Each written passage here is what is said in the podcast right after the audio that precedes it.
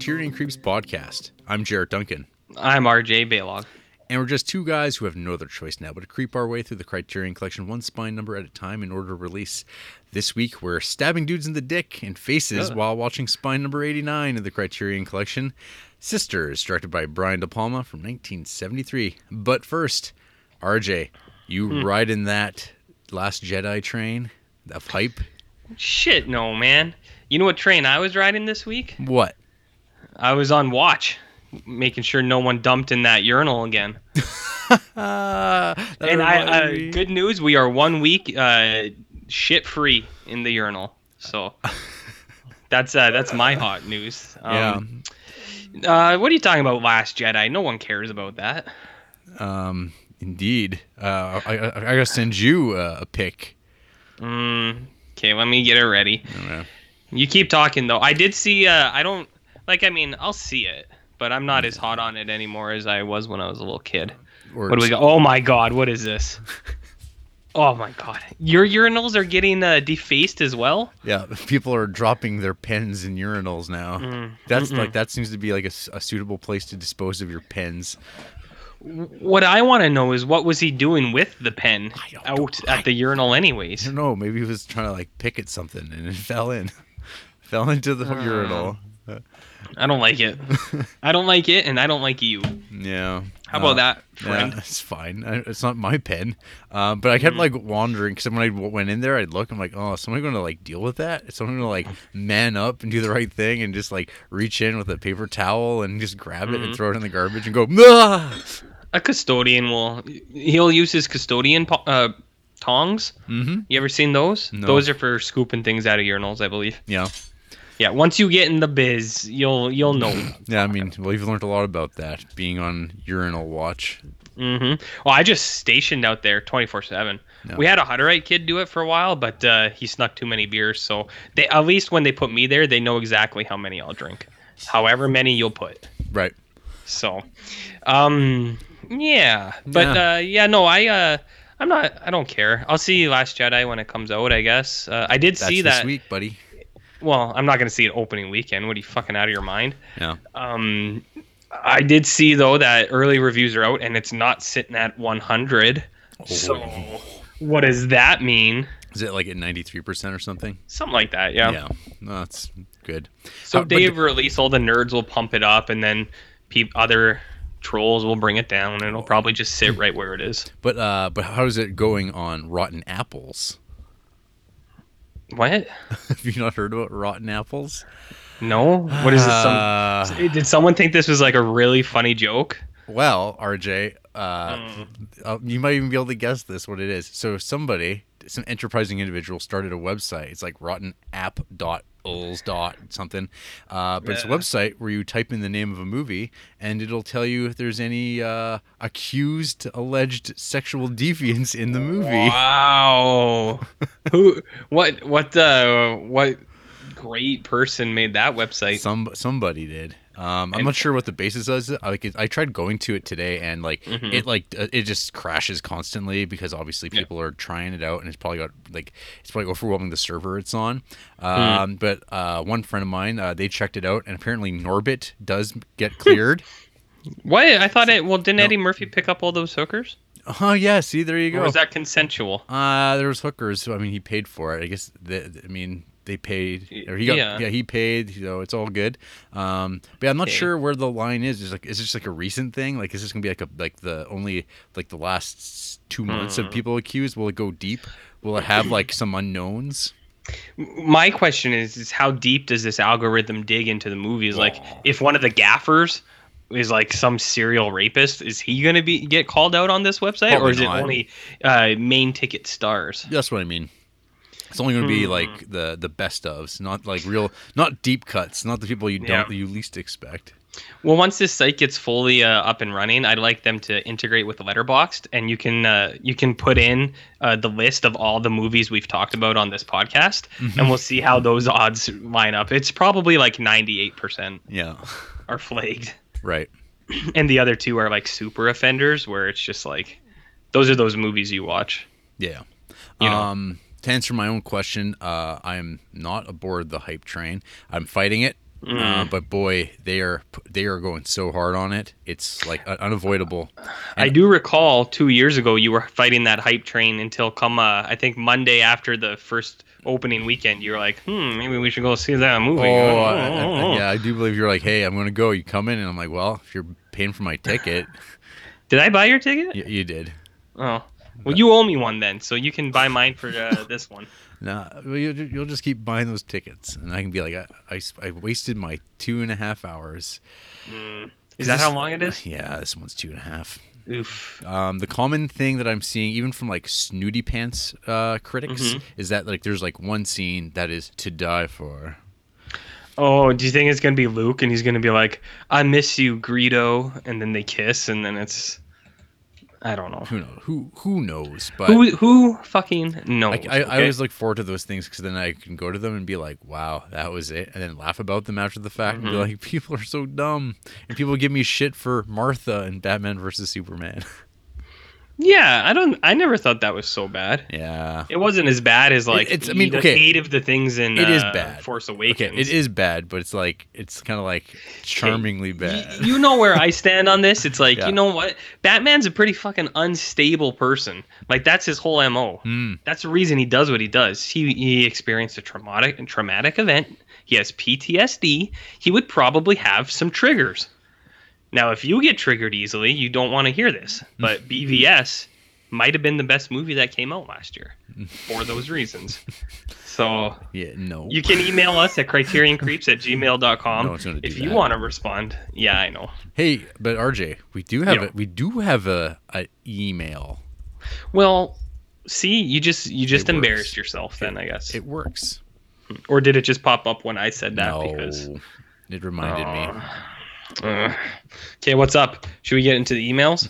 Okay, I well, we have two emails. One from listener Oliver. One Oh, yeah, from constant- listener. Yep. Yeah. Uh, and it's, it was uh headline. The liner of it, subject line was Mel Gibson, and Oliver What? writes, "God didn't God didn't want to email every fucking week." But during Alexander Nevsky, I thought, man, Mel Gibson should remake this fucking film. I also wondered if RJ would think of Mel when watching it. So, Well, see, people got me pegged now. It finally happened. I've been typecast here. Mm-hmm. Everyone knows what I'm going to think and what I'm going to say. But you know what? At least it's working because I got one. If I go down tomorrow, Jarrett, I'll go down happy knowing that I got one person to think about Mel Gibson while I'm gone. So, or yeah, watching movies and being like, that, that's just this should be a Mel Gibson movie.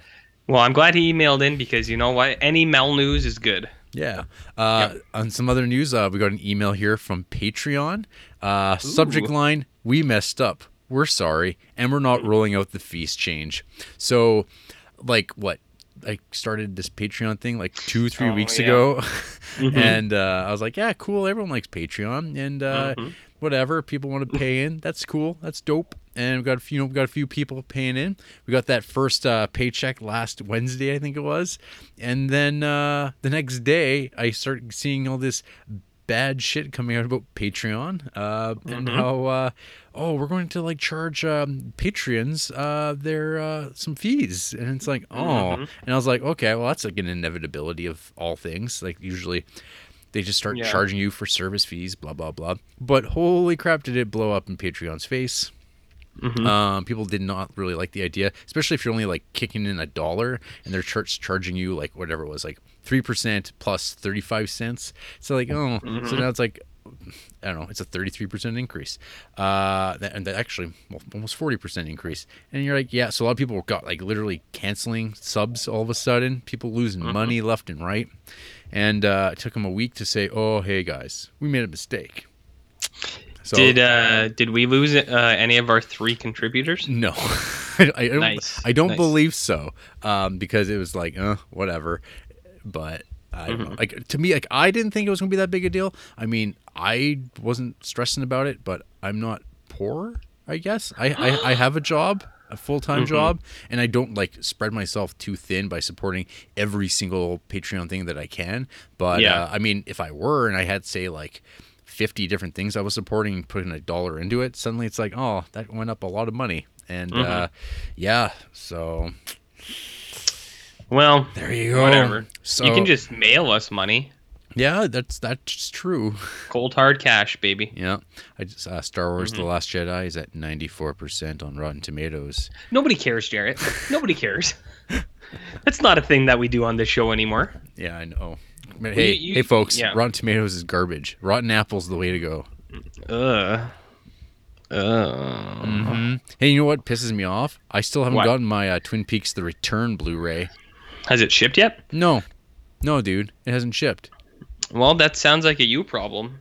Yeah, it is. Hey, hey, pal, that sounds like a personal problem. Yeah. Uh, so that sucks. Uh, Amazon stinks. Oh, actually, you know what? Uh, this Sunday, um, as we were talking about Amazon, Amazon shipping and stuff like that, this Sunday morning we were greeted to a weird knock on the door, and it was an Amazon delivery guy, and I was like, "What? Sunday?" Same thing happened to my parents' place. Yeah, and I was like, "You don't deliver on Sundays." I guess But he did. or I guess Canada Post is delivering now on Sundays because they probably have quite the backlog because everyone just buys things online. Screw local businesses. Oh, whatever. Every local business is like an Edo and a Tim Hortons now, anyway. So I don't really feel bad for them. oh, I, I was at, at working at the comic store the other day, and uh, this like couple came in. They were looking for a Marvel Select Thanos toy, which we did not Oh. have, and it would take like they're not even in stock, so it would take like months to probably get one in. Um, then I looked it up. I'm like, oh, uh, I don't really like telling people this, but on Amazon.ca they have it in stock, and it's like thirty bucks, and uh, Mm-hmm. you get two days shipping on that. And they're like, oh, oh, I don't know, like I feel bad not buying something, and then like five minutes later they just like bought some like Pacific Rim two pack. um, so it's like there's a ching ching Guillermo del Toro. Mm. I uh I don't know why, but for some reason I, I feel like when people need to buy stuff, you should like carry Pogs, because Pogs are like an easy buy because they're like they'd be like at the till, and they wouldn't be too much, but like you'd be supporting them, right? I don't know why I thought about that, but when you're like they're like we should buy something, I was like, did they buy Pogs? did you ever have Pogs? I had a Slammer from Pizza Hut. Uh, yeah, I, I, I unfortunately did fall into the uh, the Pog window. What do you mean? Unfortunately, Pogs are cool. No, what a Whatever. You don't know what cool is. I guess not. Out of touch, Duncan. Hey RJ, Yo. what you been creeping on this week? Well, some stuff. It's not a heavy week. It's not a heavy flow, but it's Ugh. pretty normal, I guess. Uh-huh. What? You never heard that expression Oh, before? I, I, I, uh, ha- I have. Oh, okay, okay. Uh, well, to start things off, this one's kind of out of nowhere. Uh, I watched this movie called 1922. Oh, how, how out of nowhere is this? I well, I mean, compared. So okay, I should have rephrased that. I was gonna say this week I tried to stick with the theme for my creeps, and I think I did pretty well. Uh, for the other two movies I watched, so this third one just doesn't fit in with my my goal of what I was trying to do. Okay, okay.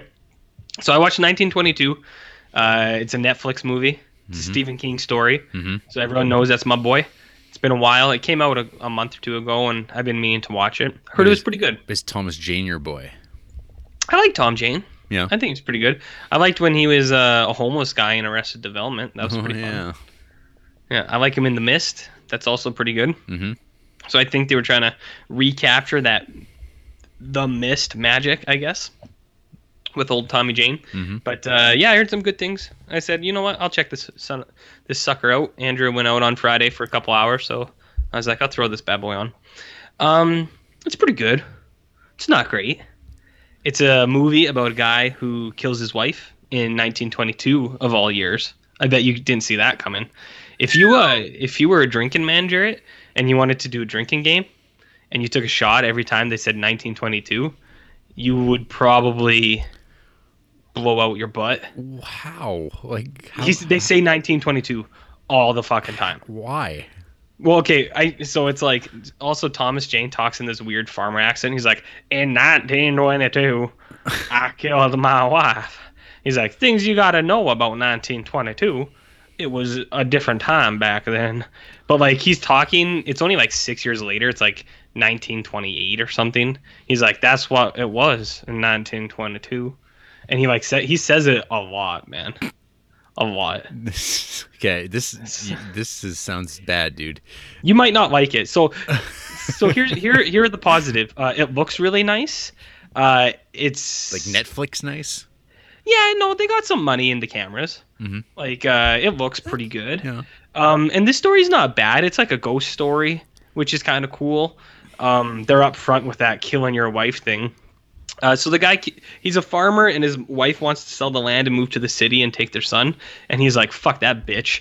So he gets his son. He's like, "Look at this old bat. She wants to move us off the farm." He's like, "This is our life, son." So he, he like convinces his son. He's like, "We should kill her." So they do. But then it's like all about grief and kind of regret, and then that's why it's a ghost story. Is they, um, because Thomas Jane like is remorseful and he sees like his wife everywhere and stuff like that. You know, Sure. Metaphorical ghost. You know what I mean? Mhm. Um, so it looks good, and the story's pretty cool. Like I like ghost stories, but there are I didn't re- really like it because at times it gets a little trying. Um, it's super long. It's only like an hour and forty minutes, but it feels like it's really long to me at least. Uh, he says 1922 a lot. He, I, you got to give it to him. He's he chose an accent and he stuck with it. But at the same time, you hear him talk and you're just like, why are you doing that? Like no one else talks like this in this fucking movie. So that's kind of weird. Um, there's also uh, evil rats, which is always a uh, um, something I don't enjoy seeing. Not because it's like it's just it seems so it's so tired out. You know what I mean? It's like ooh, rats are spooky. Oh, because there's like they're again they're like metaphor rats. He sees the rats everywhere as like a, a reminder that he killed his wife, and you're like, all right, they're like everywhere. Um, they kill a couple cows in this movie. That kind of sucks. Um, it's okay. Do I got you interested or what? Nope. yeah, I don't think you would much like this. You'll probably watch it in like six years Mhm. at like Halloween when you need a Stephen King movie. Yeah. And you'll probably be like, everyone who watched this in 2017 was wrong, because it does get pretty pretty decent ratings. Yeah. I think. it's middling. It's middling out. Yeah. Okay, yeah, that's more fair. Yeah. It's okay. So whatever.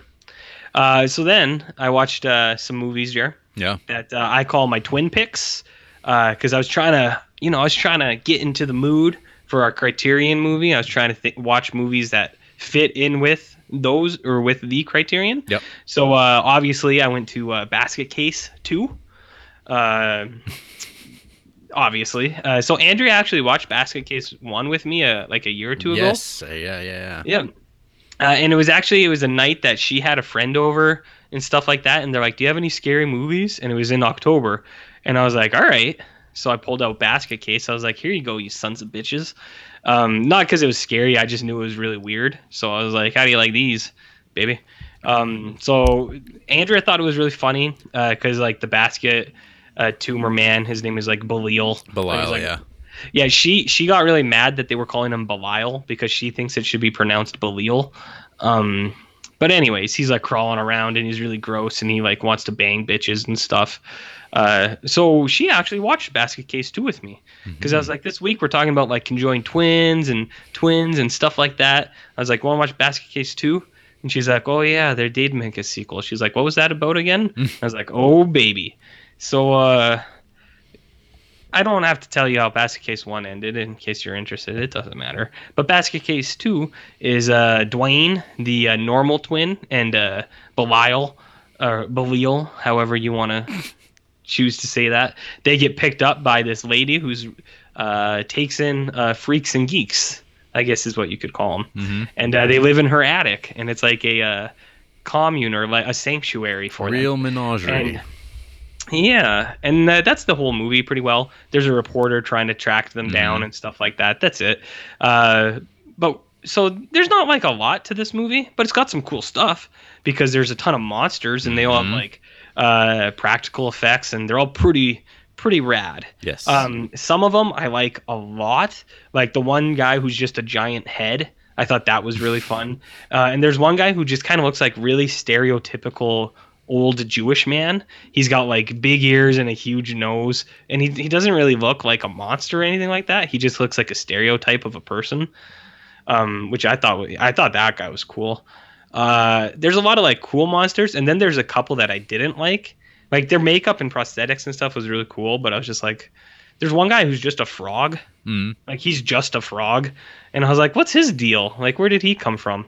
And then uh, I didn't like. Uh, there's one guy who has a really elongated, twisty, dried out head, uh, and I thought that was really gross. So I don't like him because it grossed me out, and I was like, I don't want to see that. I don't want to see that them weird kinds on my movies. he was the he was a real person too. Shut up. hey, shut up. Uh, so Basket Case Two, um, it's okay. Yeah. Uh, there's not a whole lot to it. the The monsters are wicked Yeah. cool, and then uh, it's got a fun ending, I guess. Yeah, if you like gore and monsters, uh, it's it's Yeah. a, it's a total watcher. Um, but it's not like yeah, it's nothing nothing special. But If you are interested in Basket Case for or monsters at any reason, why not? why not? Then throw that sucker on. Mhm.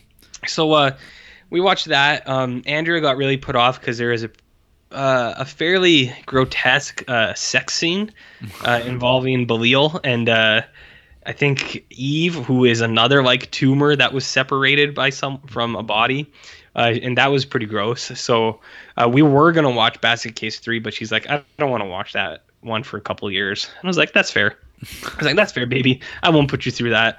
Uh, so we we did a hard left and we went to the fun side of Twins and we watched Twins uh, from 1988. You know, with Arnold Schwarzenegger and Danny DeVito. I don't know because I've actually never seen this movie. Holy fuck! You are such a bad person. You didn't even watch it this week for Twin Week. No, I watched some other stuff. God, you're a bad person. Ugh, ugh. It grosses me out how much you're you don't care about this show.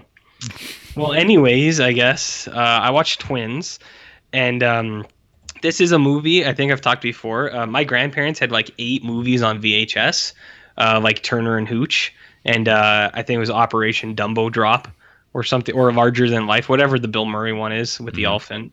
Yeah. And uh, one of the ones they had was Twins. Uh, my grandma thought it was really fun because it was a big man and a small man, and they were twins. So you've never seen Twins, eh? Nope. So Twins, Jarrett, starts out, and you find out that uh, seven men impregnate Heather Graham, and there are seven of like At the same time. pretty well. Well, let's leave it at that. Pretty well. So one of them is like a genius. One of them is like real buff. One of them is like an astronaut. It's like a whole medley of the world's finest. So they all impregnate Heather Graham. And How uh, old is Heather Graham? And She's. We looked it up because And because uh, An- we saw her and Andrea was like, "Is that Heather Graham?" I was like, "Yeah, it is." Uh, but she looked really, really young. Uh, she's Yeah. 18. oh wow. This has got to be one of her first movies because she Oh. looks like Well, because that's '88, and like I think one of the earliest things I remember her being in is like Twin Peaks, and that's '90. that's 90. yeah. Yep. Yeah. Yeah, so this is this might be one of her first movies. I think. I'll, Uh, I'll tell you. Uh, no, she was in two. She was in a movie called Student Exchange, and that Mm-hmm. was in '87. And she's also in License to Drive. Hmm. Well, that hardly matters. Corey But, uh, Haim she- and Corey Feldman hardly Okay. matter. Okay. Yeah, you're right. Uh, she doesn't have any like lines in this movie. She's just kind of there, right? Yeah. So, and uh, she she serves as like a picture that they look back on. It's like that's our mom. So these seven guys knock her up, and then the like perfect fetus is growing inside of her. But when it's in an embryo, still it splits. But here's the fun thing, Jarrett. One of the fetuses is the ultimate man, Arnold Schwarzenegger. Got all the brains, got all the brawn. He's perfect. And then all the shitty stuff that no one wanted uh, becomes Danny DeVito. And uh, so you see them later on. Uh, Arnold Schwarzenegger's like really smart, and he lives on a desert island. And then he like, I don't know, he canoes back from the island to New York or L.A. or something. And then Danny DeVito's like a really scuzzy dude who like uh, doesn't pay his parking tickets, and he's in with the loan sharks. So what does he play in the movie? Oh, hot stuff. Hey, Danny DeVito's a really good guy. I know, I but Da- Danny DeVito like always plays like that character yeah. because he looks like a dumpster man. He does. There's a lot of jokes like that. He parks in a handicapped spot, and then one guy's like, "This is handicapped," and Danny DeVito goes, "Do I look normal to you?" Um, so that's cool. Uh, so Arnold goes looking for him, finds him. Uh, it's a reluctant partnership. Uh, they're very different, which is funny, but they're very much the same, which is also very funny. Uh, so it's a fish out of water story, Jarrett, because Arnold doesn't know how to do things. Uh, he then gets raped by Kelly Preston. Uh, yeah, your ears perked up when I said that. Uh, he does. Uh, she she takes advantage of him because he's never kissed a girl, and she's like, "Look at this hot bod." She walks him, walks in on him showering, even though it's like a huge invasion of privacy. She's like, "What are you doing, baby?" Um, so there's that. Yeah, that's what happens in the movie. If you had seen it, you would know. He's shaking his head because he doesn't believe me, but he's the weird guy who's never seen twins. um, and then they get into all sorts of hijinks and shenanigans with loan sharks and finding their mother, and uh, everyone feels better at the end. Wow. So I can't rate this movie. Uh, I have too much nostalgic Sure. attachment to it. Uh, I don't know, man. Twins is fun. Yeah. If you had never seen it as a kid, you I- probably wouldn't like it. But I would watch it just because uh, I was like going through like an Ar- like a couple of Arnie phases, and I've Yeah. always like not Like watched. do. I just don't want to watch his comedies. I don't want to rewatch Kindergarten Cop. Like I know that's gonna be a bad time. well, Um, I'll put it this way: some of his comedies actually hold up pretty well. Yeah. Like Jingle All the Way, no, which you could watch this Christmas. I could If you were a good man. Oh well, Uh, True Lies is a comedy, kind of it's like action comedy. action sure. comedy. Uh, I re- I watched Kindergarten Cop a couple years ago, and I remember it being wicked good. Mhm. Uh, Junior is also wicked good, also starring Danny DeVito. Yes, and then there's like was, was there not talk of like triplets? Yeah, Triplets was gonna be the be uh, them two with Eddie Murphy. Mm, Uh, but it, it was supposed to come out. High they wanted to do it a couple years ago, but it never happened. So I don't know. yeah. But uh, yeah, I don't know, man. Like, Twins is good fun if you're not like a dink about it and you're just like you're like I like uh, silent films from new wave German like Lars von Trier. Just watch Twins. Gotcha. All right. So uh, that's it. I, I was trying to watch um, all sorts of fun twin movies. Cool. Yeah. Did you watch anything good? Probably not. You didn't watch Um, Twins. I So wa- I did watch some films. Mm, Uh, first up, I watched a movie about like being a drug addict in New York, ooh. uh, called Heaven Knows What. It is from the Safdie brothers, the Mm-hmm. Oh, the, no. the, the boys who brought us Good Time. Uh, this is their movie that they did previous to that. That kind of like started their this this particular style they've come onto, which is like kind of '70s intertitles over like Mhm. grubby New York uh, characters Mhm. um, and like kind of like this like kind of the whatever you want to call it synth wave score that like uh, you can't not see or hear when you're watching movies these days, uh, particularly independent movies. But yeah, this movie is just like uh, hanging out with uh, our, your our lead actress who is a drug addict, living like wherever she can, and just hanging out with dudes and Hot that- dudes? just dudes, scuzzy dudes. Um, this Okay. movie is- it feels very real. Um, they, they, they did some excellent casting, uh, finding people that like either look like it or they probably got some real ones thrown in there. It felt like, Mm-hmm. but I don't know. This like this movie is like quite well made. Um, I don't know. Like it's probably it's not a fun movie by any means, but I think like it doesn't like bog you down in dreariness either. But I mean, it all depends. Like when, when I'm talking about, hey RJ, do you want to watch a movie that's like about like heroin addicts in New York and like their day to day life? You'd probably be like. "Hmm, there's probably uh, there's some probably some 80s comedies I could rewatch from my grandma's VHS uh, shelf. Uh, So- yeah, I would rather watch Turner and Hooch than the whatever whatever this mumblecore ass shit is. Eh, it's a little it's a little bit more polished I think than a mumblecore, but uh, Hmm. because it's part of their rise out of that because they definitely started off that way. Um, but this Okay. this seems to be demonstrating some uh, m- big more ambitions, which I think pay off more in Good Time. But yeah, they're both like really good. Uh, I'd say if you're like Good Yeah. Time, you should definitely watch Heaven Knows What because I think this movie like uh, it was under discussed. And like, I don't think there was like an easy way to watch it. It didn't get like really a big theatrical release or anything like that. Mhm. But uh, I mean, I went found myself a copy and watched it, and I was like, "Yep, this is really good." These Safdie brothers are very talented. I like Which one would you watch first?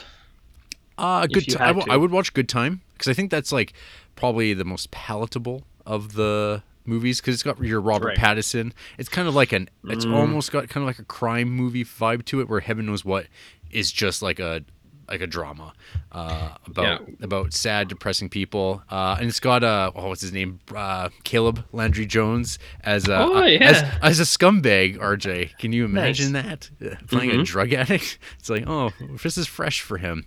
Um, Mm-hmm. But yeah, no, it's like I don't know if you've spent any amount of time near a public library or downtown uh, or, or Mm. in the uh, around an opiate crisis. Uh, this movie feels very like accurate to that uh, to that life that's happening Mm-hmm. all around the world. I think. So was Which one has hotter dudes? uh, I don't know Robert Pattinson or Caleb Landry Jones. RJ, Mm, tough call. would who would you rather? Tough call. Yeah, they're both. Uh, Danny DeVito. Danny DeVito. Uh, so yeah, no, I, I thought the movie was very cool, uh, very good. Um, and then RJ, I watched an RJ pick. Uh, that you talked to me about after we recorded last week because we were talking Really? about that Jason Segel cat, and you're like, Jarrett, Oh. I noticed that you haven't watched uh, Forgetting Sarah Marshall, and Yeah. you're like telling me it was on Netflix. You seem to be putting, Mhm. and, I was like, well, you know, I'm primed for some Jason Segel in my life now. I, I guess now or never. Better watch some Forgetting Sarah Marshall, some l- late 2000s comedies, which you know they're so great.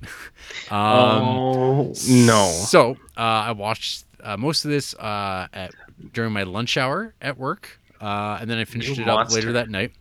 Um, there's elements of this movie that I like, but Yes. my biggest problem, and this is like a thing with like a lot of these like it's not even Judd Apatow comedies, but like comedies that are like two hours long.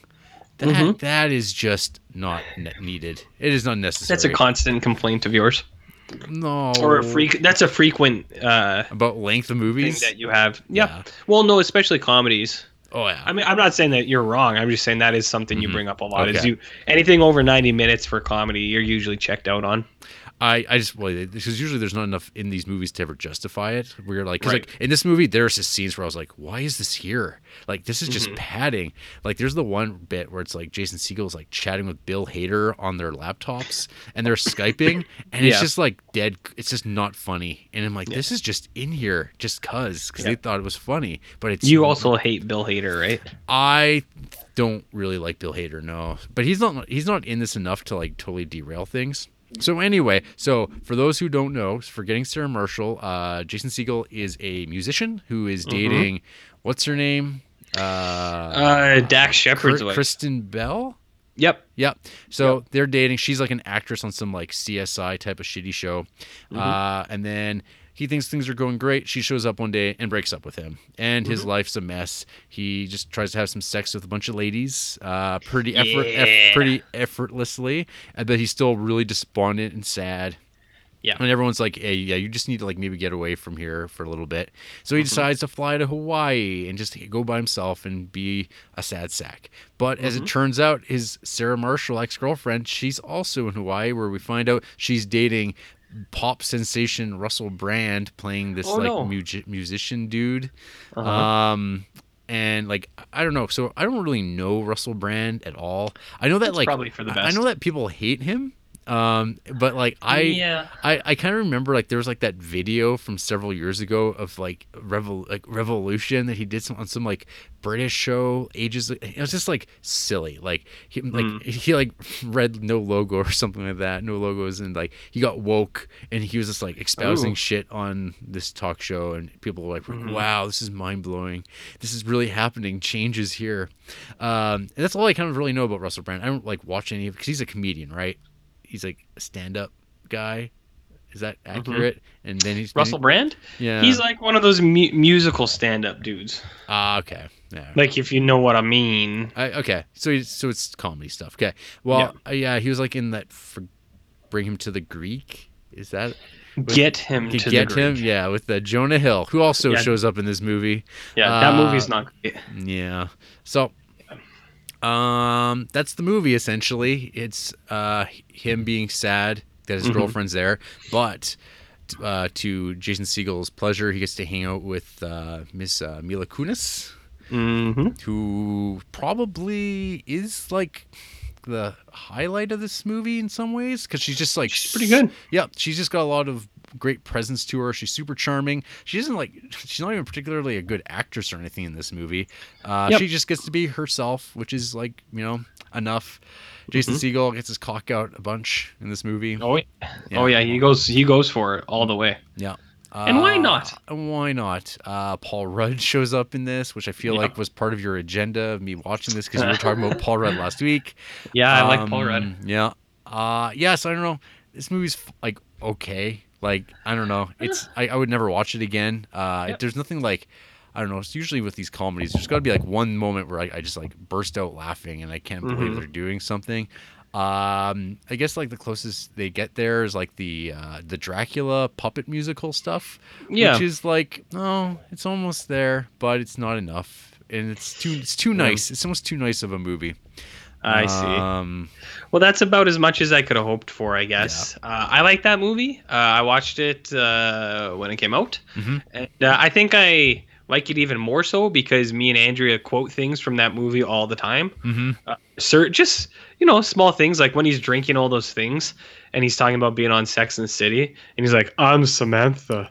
I have sex with everyone." See, yeah, no, That's see, there- something no, like oh, for okay. me- See, I didn't talk Yeah. about this. So no, when I was watching it, I could, totally, I totally was like, this. RJ really likes this movie. Yeah. I, I think he probably, he probably feels like Jason Segel's like a spirit animal, and Mhm. uh, like because it's very. Uh, I can. s- There's a lot of you in Jason Segel's performance.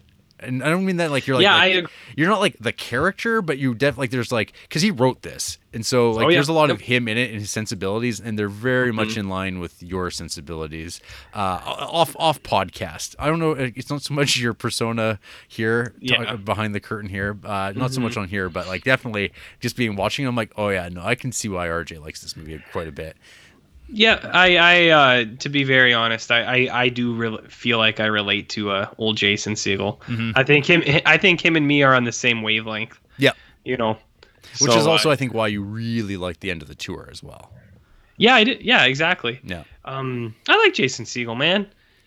He's just like us. He's just like me. Just like Tall you. dude with a bang and dong, just letting it hang out. Yeah. You know, for everyone. That hey, that takes bravery, man. Not every guy can just do full frontal. my I think the last movie that I really thought I related to that was like a comedy, like I should be Greenberg. Uh, just I like. Oh, that gem. Yeah, Greenberg's great, and uh, yeah, Ben Stiller, uh, man, he that character, and it's like fuck. I've fought this stuff all the time. That's to me, that's my spirit animal movie. Yeah, you do relate to Ben Stiller a lot. like '90s Farrelly Brother Ben Stiller. You know, okay, so today I was just listening to a, a podcast that was recapping like this big long ass interview with a former WWE writer, and Yeah. apparently, according to this guy, Vince McMahon's favorite movie is "There's Something About Mary," Nice. and apparently Nice. because he thinks it's like the perfect wrestling movie. But I, I would really like to know what he's talking about when he says that. And so I've been like, oh, weird. And so then you know you're just mentioning Farrelly Brothers and Ben Stiller. There must be Mhm. something in the air. There's some. You you know it, brother. But no, Uh, yeah. Dad, hey, that that the that Farrelly Brothers trilogy in the '90s, that is uh, that's that's You- grade A comedy. You mean Stuck on You, right? No, Oh, okay. After something That about Mary. that's what w- I should have watched this fucking week. Is Stuck on You. Yeah, God, you blew it. Wait, did you ever give my copy I- back? I, yes, you did. the copy I purchased at Blockbuster when they went out of business for a buck. mm-hmm. I still I, I stand by that Yeah, play. that was another RJ pick. Uh, that Yeah. also is a comedy that is unrated by me. I believe you didn't finish that one. No, I didn't. That that movie had no Yep. qualities that I appreciated. Forgetting Sarah Marshall was watchable. Yeah, it's got some fun stuff. Like I Mhm. said, there there are certain just very small things, not even big jokes, very small lines that uh, me and Andrea say to each other all the time. So There you go. I like it. I like that Jason Segel. I'm Mhm. gonna watch more of his movies. Cool. What about you? Did you watch anything else? Well, uh, I also watched. Complete, so this is a weird thing. So I watched Sisters, and after that, I was like, I just Yeah. gotten a bunch of stuff in the mail. Finally, all these packages I ordered from sales and whatnot, um, they all showed up Mhm. at once, and uh, I just was like, oh, watch uh, Madhouse, this movie Madhouse, this Arrow release. I don't know what this movie's about. I'm gonna pop it in, and then as uh, I'm watching this movie, uh, I'm like, wait, this movie's about twin sisters, and one's like normal and the other one's evil and has a evil dog. And I'm like, huh, well, that's strange. I just happened to watch this movie about evil sisters. And then I was like, hmm, I wonder if there's any other movies that I could watch that have evil sisters or twins in them. And Mm-hmm. strangely enough, there was one that I also just received in the mail a movie called Disconnected. So I'm like, well, Hmm. that, that yeah, like completely. Like I just literally got this like that day, and I'm like, well, I guess my weekend's all sorted. So Madhouse is uh just yeah, what I guess was saying. It's a movie about a, a woman that like was terrorized by her twin sister when she was a kid. She's never got- gotten over it. She finds out that her sister is like now in the hospital and dying of some horrible disease that's disfigured her so she looks different, which is a nice way of getting around that twin sister thing. And uh that that her like I don't know she escapes from the hospital and uh, breaks into the house that the sister's now living in and starts stalking around in the basement that's under renovation. Uh, and then the the evil like rottweiler dog appears again. It's like i'm not sure if it's like a ghost or just another dog that's evil. Uh, and it's just like I mean, it's just it's a slasher and the dog Yeah. disposes of people. Um, it kills a child off camera, um, and it's kind of almost funny because it's like, oh, that they're just carting away a child that's dead. Does it look cool? The dead child. Yeah. Uh, just no, you don't even see it. You, it's just like Oh. it's just a blanket over a dead child, and you're like, oh, I guess that's what happened Mm. in that scene. It's just like nothing. Like you don't even see anything. They didn't. They, don't, Yeah. they didn't go all the way. Um, there's a couple of odd, weird moments. The movie's actually really well shot. Mm-hmm. Um, actually, kind of looks terrific. There's some strange Japanese stereotypes thrown in there. Um, How strange. Uh, well, it's just like, oh, why is this like the handyman here? He is, oh, Japanese men talk very funny like that, and you're just like, indeed, why is this in the movie? Just because, oh, we'll have a Japanese guy and he dies, so it's all good. And um, there's her doctor husband. It's, I watched so many movies this week. that This one's like faint for me. The thing I remember most of it because this is crosses over into uh, the RJ don't watch list, but I would argue Uh-oh. I would argue that this one like it, it, it's funny enough because it's so like so unbelievable. What happens is, so evil dog starts pursuing people, and it's like every time it's like obviously a puppet dog hand that's like chewing out people's throats. Um, it does that a couple times, and then at the end, it's chasing after the uh, main character's doctor boyfriend. He like kind of gets into a room, hides in there, but then the dog's head bursts out through the door, and it's just like this puppet head that's sticking out. Nice. And he puts it into a headlock, and he grabs the only thing that's available to him, which is a power drill. And then he just, and so he then power drills the dog's head from the top down. Um, but it's just like, I don't know. I just couldn't help but just like laugh at this like absurdity of just like this puppet dog head getting drilled. Um, So that's about it for the animal cruelty side of it. Uh, it's it's I put it in the what's that one movie I watched uh, during Halloween. Uh, Man's Best Friend, which has the hilarious Oh, scene right. of the uh, the cat being uh, eaten by the dog puppet.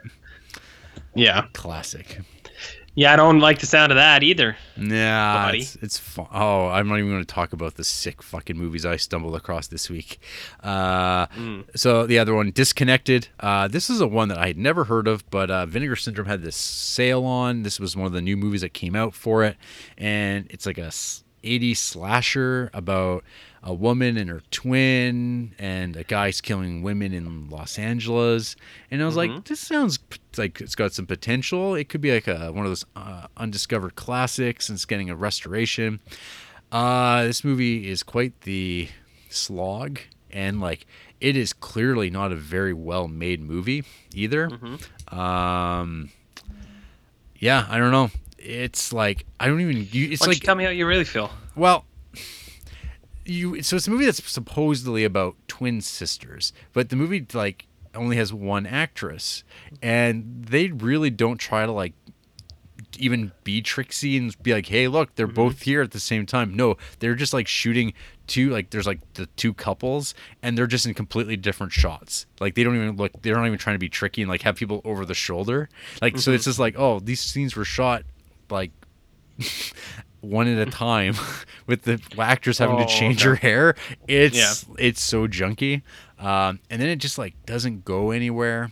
Uh, the last 20 minutes are like the longest 20 minutes of anything I've ever watched. Or like I was checking the time and I was like, oh my god, it's only been seven minutes. It felt hmm. like 20 minutes. And then I check mm-hmm. again, I'm like, oh my god, it's only been five minutes. When is this fucking going to wrap up? And then it does like a montage of like previous footage in the movie because it's like mm-hmm. maybe a dream, but then it's not really. It's just disjointed.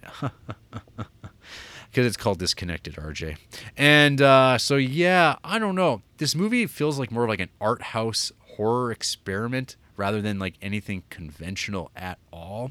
Uh, it, it seems to give up on itself pretty early on. It's got some good music thrown in there. It's got some XTC. Uh, the one band that's playing in the movie in the club, it's actually uh, Jon Brion's old band. Jon Brion being the man who went on to score uh, like Boogie Nights, P.T. Anderson stuff, Mm. Punch Drunk Love. Mhm. But it's like this his like early, I don't know, 80s new wave kind of band. So the music in it's decent, but yeah, Yeah. I don't know. I wouldn't really, really recommend anybody watch this, but um, that's part of the the discovery of movies that get released, and you're like, maybe this will be that special movie. I want to be ahead of the curve and watch it. And sometimes you just go, oh. But it is fun mm-hmm. on Letterboxd seeing all these people that I follow who all bought the movie as well and getting their different reactions to it. Mm-hmm. And people trying to make excuses of like, well, I thought this movie was pretty good. I, I think I'd try to have to watch it again to see what it was really like. But I'm like, well, life's too short. Mm-hmm. Yeah, I don't know why you do the things that you do. Mhm. I honestly feel like you would have a better time in life if you just watched the movies I watch, Watch- like Twins. Twins. Yeah, you would have had fun, and you would have laughed, you would have cried, you would have learned, Mm. and you would have been a better person Yeah. at the end of But it. everyone knows what Twins is. yeah, everyone knows what Twins is. Yeah, is. I, I could look at the the old VHS cover and go, I know exactly what to expect from this movie. Yeah. Yeah. yeah, but everyone knows what it is because everyone's seen it, except for monsters like you. Mm-hmm. Like me. Uh, One last movie I'll talk about, I guess, uh, is another Sure. an A24 movie. Mm-hmm. Uh, and that movie is Mississippi Grind. and this movie stars one Ryan Reynolds. And, Oh, and right. and your boy was it uh, Ben Mendelsohn? Uh, yeah, Ben Mendelsohn's pretty good. He's I, I heard in uh, you've, you've you have flip flopped on him because I remember like a few years ago you you really didn't like that guy and I was always like who are you talking about I'm like yeah he's in Dark Knight Rises and I'm like who is he in Dark Knight Rises and like I really had no idea Oh yeah. and it wasn't like I think this is like the first movie where I was like I don't even know who this guy is, but he actually like Mm-hmm. had a lot to do because he was the main character, and I was like, I kind of vaguely remember him in Animal Kingdom, but Right. just barely because it's been a while since I've seen that movie, He was in that movie, that western I didn't really like, uh, Slow West. which is That's, also uh, an A24 movie and is Oh. on my watch list because Yeah, it's coming you, up. yeah. I'll- I'd like to see what you think about that one. all Michael Fassbender. Yeah, your buddy. Um, I don't know. Yeah, I don't know about Ben Mendelsohn. Um, like he's fine. He seems like a good actor, but there are sometimes I see him, I'm just like, eh. Uh, I also heard that uh, that dude is just an absolute fucking piece of shit prick in real life. Why? Uh, what? What? That's what people say. What's the They say- scoop? That people just say that like on set and stuff like that, he's just a real piece of shit, and he's like a real prick to everybody. Huh. So uh, that doesn't like I don't care. I'm never gonna meet him, but uh, you know that adds a little fuel to that. It's good to know that he's a piece of shit in real life, Like, not just on screen. yeah. So like, because he always plays that role too. So it just leads me to think that role that he's always playing, like really sleazy, fucking like dink, li- like dink guys. You know what I mean? Like little dinks. Like uh, Not, he's not just like that Jason real life. Segel. Nah, big dick swinging, long dong, duck dong. You know what I mean? Yeah. Um. So Mississippi Grind. Uh. Mhm. Be- oh, Ben Mendelsohn. He's uh, Mendelsohn. He is a degenerate gambler. Mhm. Uh, and he gets crosses paths with Ryan Reynolds, who is also he's like a gambler for fun, and he's like free and easy and living his life. And Yeah. they, they hit it off great because Ryan Reynolds' character just like likes everybody, and like there's really no real thing you can say badly about him. He just seems to just get along with folk and wants to uh, be here for a good time, not a long time. Ooh. And uh, yeah, so uh, Ben's uh, broke and has borrowed money from everyone and everywhere, so he needs to get out of town and maybe break his streak. And now he's got his new good friend Ryan Reynolds, who's like good luck as well. Like things are turning up. He's like, yeah, man, this is gonna be great. We should go down to Mississippi and like make all this money on hitting the towns, and everything's gonna work out. And it's like, well, you're but degenerate gamblers. Things don't work out for degenerate gamblers because they just blow all their money and because they just they got to get that one big win and they and they just wind up with nothing. So it's that type of movie. Uh, it's a light, breezy, uh, generic movie in a lot of ways. Yeah. Uh, I was kind of like when I was watching this, I started compiling a list of uh, movies about degenerate gamblers. Oh, because Oh. there's actually like a lot of good movies that are like in that. Rain uh, Man. Uh, yeah, Rain Man would be in that too, I guess. Right? Uh, yeah. Haven't you ever been to Kmart? Fuck. Fuck. Fuck. Where's my Where's my list here? Yeah, I don't know. Offhand, Rain Man, uh, The Hustler, Yeah. uh, uh, P.T. Anderson's first feature film, Hard Eight. Uh, Mm-hmm. We got California Split, one of my favorite Robert Altman movies. Uh, there's good old Cockfighter with uh, Warren Oates. Uh, there's Bob Le Flambeur, which is a future creep. Uh, Hard Times with uh, Chuck Bronson and James Coburn. yeah. Uh, Heat that I just watched with Burt Reynolds. Mm-hmm. Uh, Killing of a Chinese Bookie, another uh, future creep, old John Cassavetes. Mm, Uh, I guess like you could argue that Miller's Crossing is also in that. Yeah. You forgot uh, National Lampoon's Vegas Vacation. I've never actually seen that one. Oh, fuck it off. You know, I had the opportunity to watch that movie years ago. Uh, like there was like if you had like I think perfect attendance or something like that in school, you got a free movie, and you you just got to spend the afternoon going to a movie. And it was either I could see National Lampoon's uh, Vegas Vacation, or I could watch a Looney Tunes like compilation of like a whole bunch of video. Mm. And I went with the Looney Tunes, and that was like really awesome watching like We're- Looney Tunes on a big screen. You know, I've heard this story before. Weren't you the only person who chose Looney Tunes out of Yes, the whole school? yes, yes, I was RJ. I was the Yeah. only person that went to the Looney Tunes screening. Yeah. Well, see, that that says something. Yeah, That says something. And just that was like in junior high too, so I wasn't like a little kid. No, they all wanted Yeah. to see Las Vegas Vacation with because that movie had tits.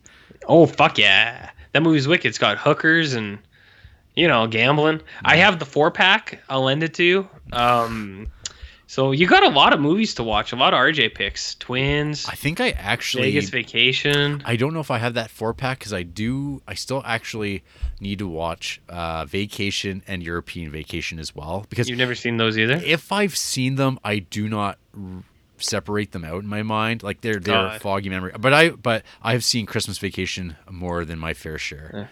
way too way, way too many times. Uh, so yeah, Mississippi Grind is a fine drama. Uh, it's not particularly memorable. It doesn't go anywhere interesting. There's no big amazing scenes.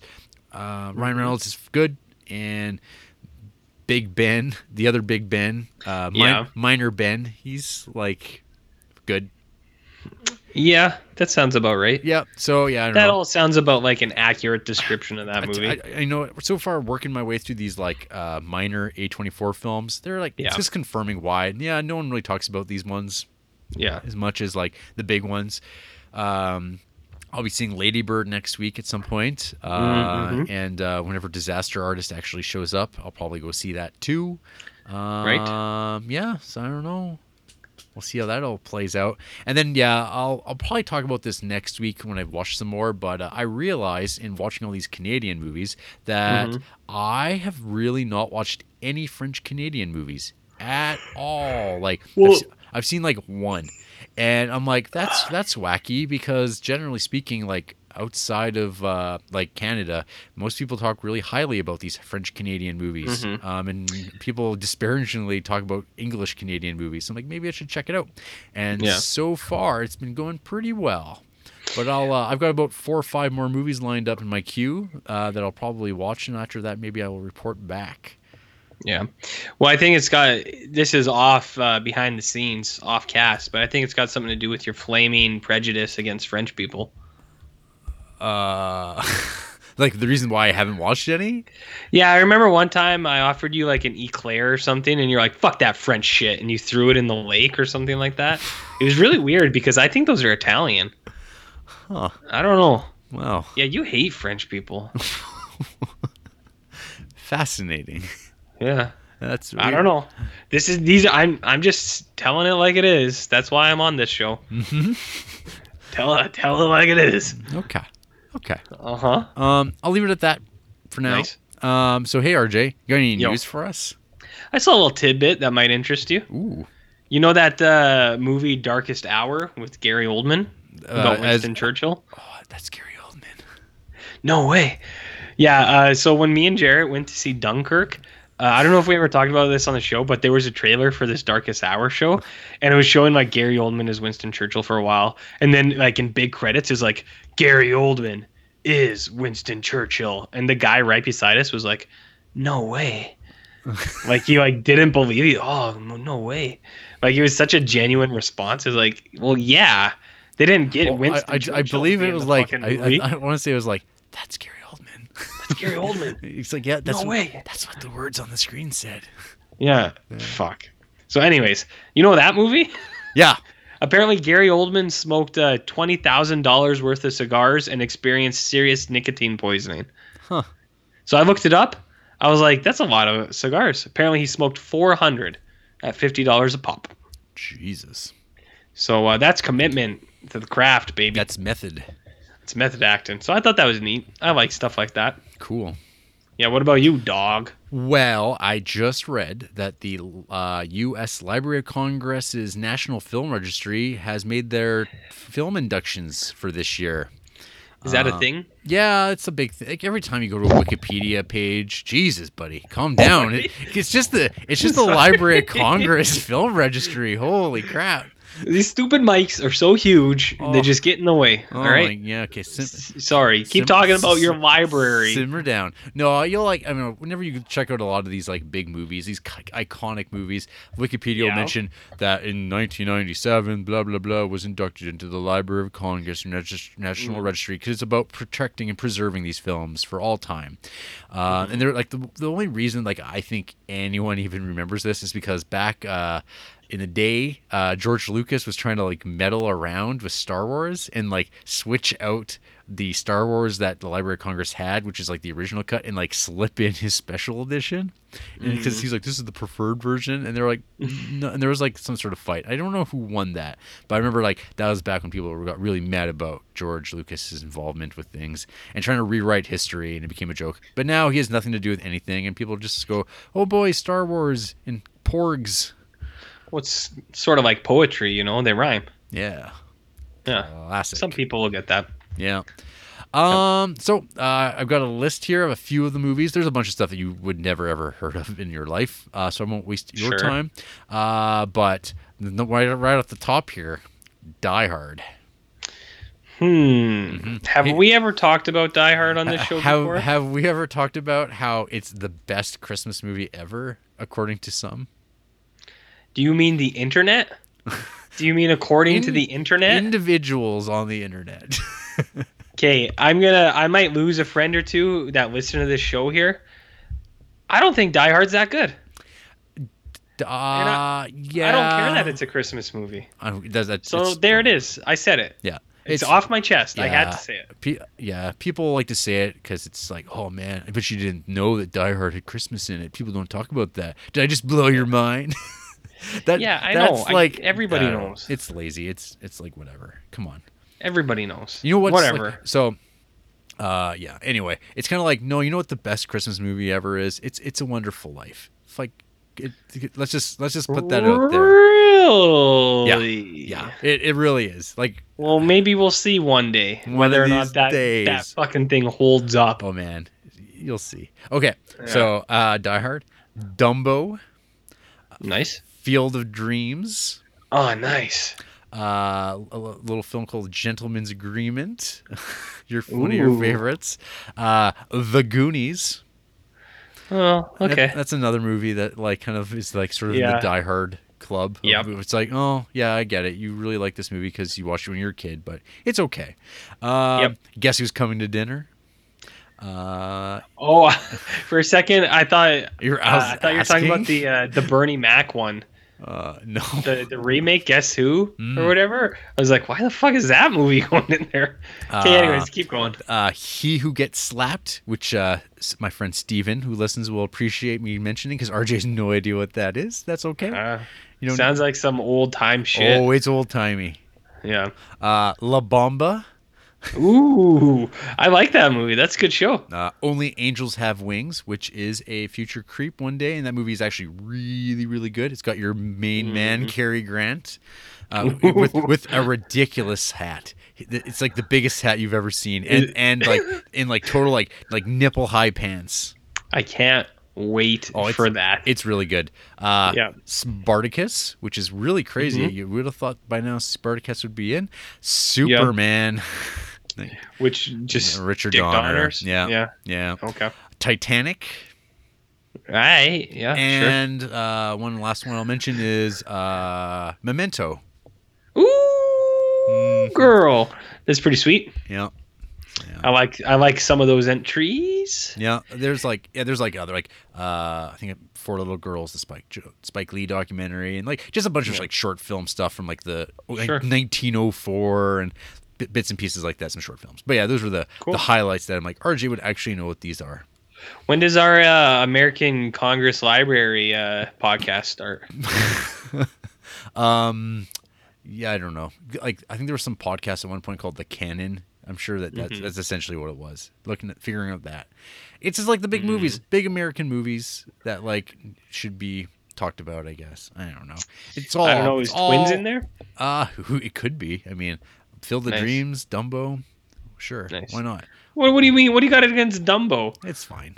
Dumbo's cool. Oh my god! I I I don't. I've watched the what original five Disney's. They're good, but No heart, Duncan. At I, it I- I, I think that like uh, Snow White is like an absolutely amazing, beautiful looking movie, but it's like kind of just like a movie. And I don't know. Bambi's like looks cool. It's neat that there's no humans in it. Um, God, you're heartless. yeah, it's fine. I can be heartless. I can be like, Yeah. it's fine. Uh, I'm not like wow, wow. Still going to my. my- wow. I guess like what I'm saying, RJ, is I, I hate Disney. Fuck, fuck. yeah, I can fuck, tell. Fuck the mouse, man.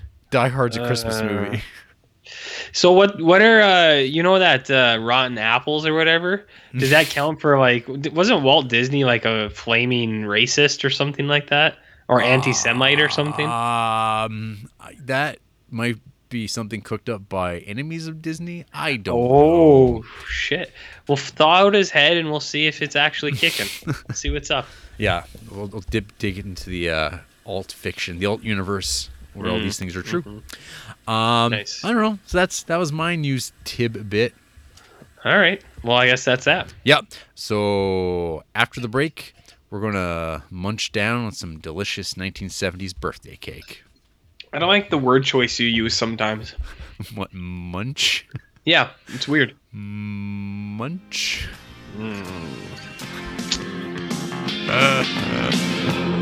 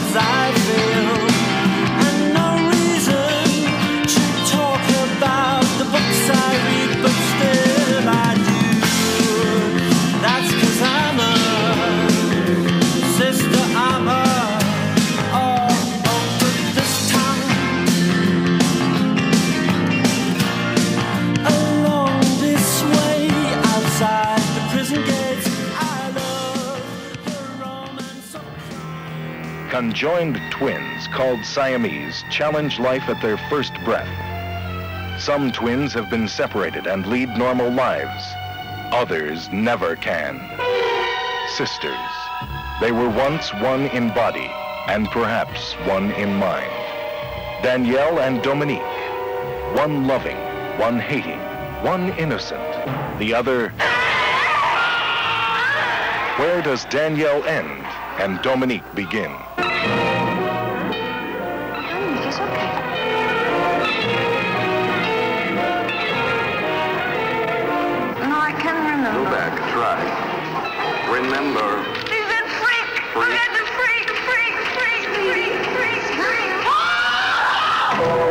Sisters. Rated R. And we're back. This is the Criterion Creeps podcast, and tonight we're talking about Sisters from 1973, directed by Brian De Palma. The tagline of the film They were joined at birth by the devil, and the evil never left them. Ooh, Ooh. spooky. And the synopsis provided here from letterboxd.com. Inquisitive journalist Grace Collier is horrified when she witnesses her neighbor, fashion model Danielle Breton, violently murder a man. Panicking, she calls the police, but when the detective arrives at the scene and finds nothing amiss, Grace is forced to take matters into her own hands. Her first move is to recruit private investigator Joseph Larch, who helps her to uncover a secret about Danielle's past that has them both seeing double. Oh. Oh. So, uh, this movie was a rewatch for me. Uh, Me this too. was a early Criterion buy for me because, uh, I mean, back in God post high school, I knew who Brian De Palma was because he's like definitely probably one of the most mainstream directors like in America that's like I think been in the creep at this point. Yeah, Yeah, I think so. maybe. Like, I mean, he's directed Scarface, and I mean, Scarface is a big deal. But I don't know if like a lot of people who watch Scarface go, "Oh, I'm gonna check out the rest of these uh these Hitchcockian references that Brian De Palma made. I don't want to watch Yeah. some blowout and whatnot." Like, I don't think that happens with uh, that. Or people might be like, s- people. Mm-hmm. are big fans of Untouchables, but like they're not Brian De Palma fans necessarily. Uh, I, I, I was just thinking maybe either like uh, Scorsese or Rob Reiner. Those are probably some pretty hot dudes. Yeah. Uh, You know. Well, they're all and they're all part of the same scene. The Mhm. the, the, the Brat Pack from that. From that. The Brat Pack. uh, yeah. Well, yeah. Scorsese. Yeah. No, because uh, yeah, Scorsese and De Palma definitely. I'm not sure about Rob Reiner.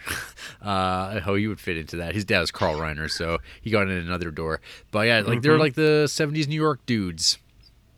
Um, Yeah. and anyway, so I'd seen Sisters. Uh, oh God, way back when. Uh, I thought it was cool that this like there's this like cr- cr- sleazy genre movie in the Criterion Collection. I was like, nice. I love movies like this. Um, this was like back when it was like the early days of me wanting to watch kind of weird, s- sleazy movies like this. The things that I have never seen before. Yeah. And that was kind of like what I thought about Sisters at the time. Uh, and then, God, yeah, it's been forever since I'd watched it last. Um, it's still never come out on Blu-ray here. Um, but anyway, I, I'm actually more curious, RJ, what you think of Sisters before I go on. Why is that? I don't know. I'm, I'm curious. You're curious. I'm Yeah. curious as to why you're so curious. oh, that's a hot line from a movie once. People Yeah. would remember. Okay, well, uh, this was a rewatch for me too, Jarrett. Yeah. Yeah, I've seen Sisters. I'm I'm not uh, I'm not totally naive to all all of these movies all the time. Mhm. Uh, I watched this like uh, I don't know two years ago, maybe three years ago Okay. when we when we started creeping heavy pre podcast. I think was when I uh, I busted it out in a creeptober. So I know this Brian De Palma guy. I've seen some of his movies. I haven't seen Blowout. I haven't seen Dress to Kill. So I, I guess I haven't seen the good ones. I saw Scarface when I was like 13, and uh, I thought it was the shit then, like all 13 year old boys do. It's like, oh man, that's so cool because of the power and the money and all that, and Yeah. and cocaine and hookers. Oh yeah, so good. And then I grew, Chainsaws. yeah, and then I grew up and I was like, oh yeah, that movie's not very good. It's kind of weird. Mm, It's for It's- it's its audience sucks for sure. I yeah, it's the yeah exactly. We've talked about this before. The audience. It's the same kind of people who love uh, Fight Club and The Fifth Element. For me, I just the fans ruin those movies so much for me. It's just like I don't want to watch them anymore. right. Suck.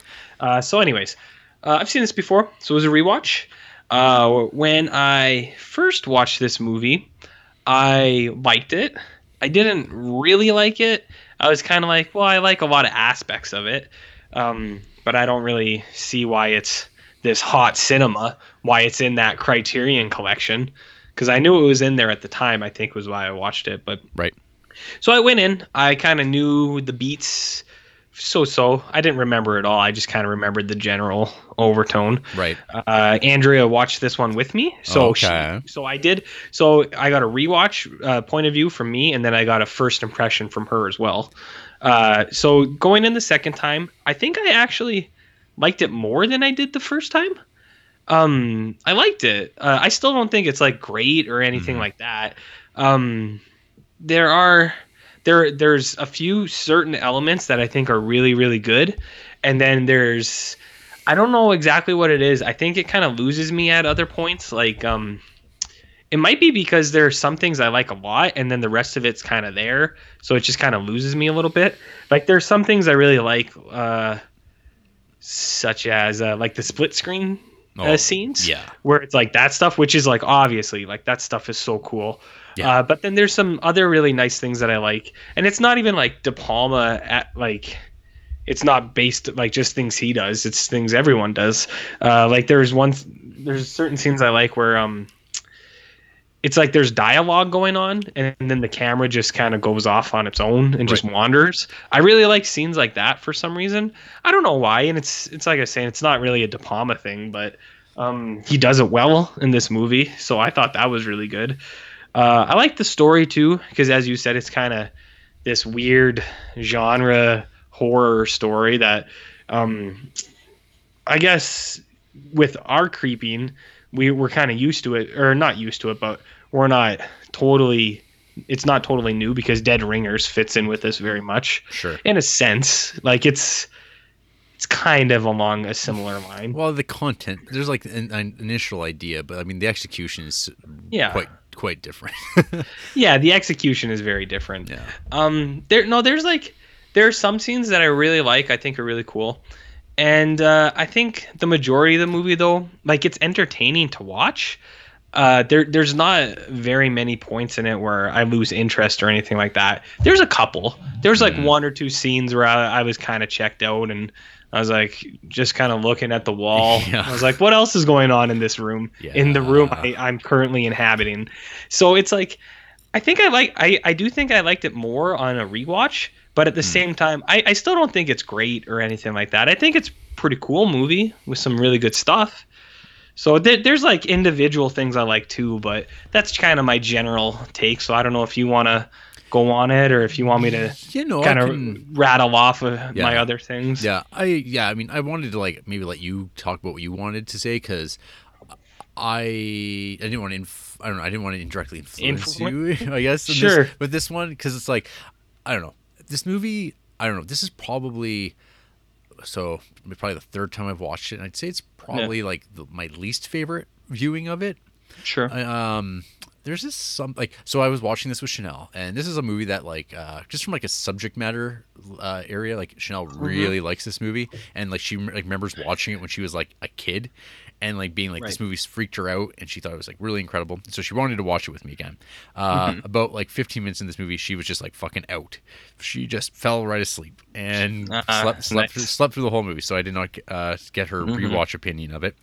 um but like so there's again there's like some really good elements to this movie that i think Yeah. carry it that are like very uh uh, like they're the stuff that p- become iconic De Palma things, like that you get Mm-hmm. like more like with like Carrie or something like that, or uh, Blow Up, or blow, Blowout. Um, Mm-hmm. So you get the Bernard Herrmann score, which is like qu- quite bombastic and like uh, Yep. it's it's quite awesome because that was quite the get for him back in the day when Bernard Herrmann really wasn't doing those scores anymore. Mm-hmm. Um, and then we get the those like the opening credits, which are actually quite neat with the uh, the menacing fetus. Oh yeah, yeah, that's cool. Yeah. I like it.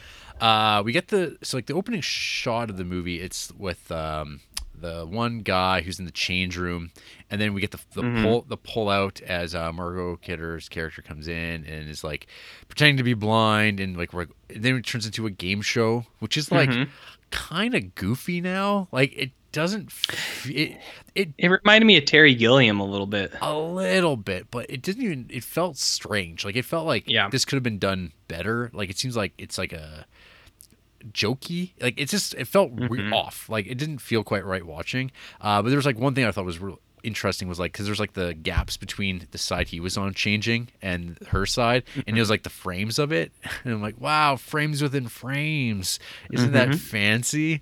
Um, and then we get introduced to uh, Mar- Margot Kidder's uh, accent. Her Another uh, French Canadian. her French Canadian accent, which is Yeah. like pretty bad.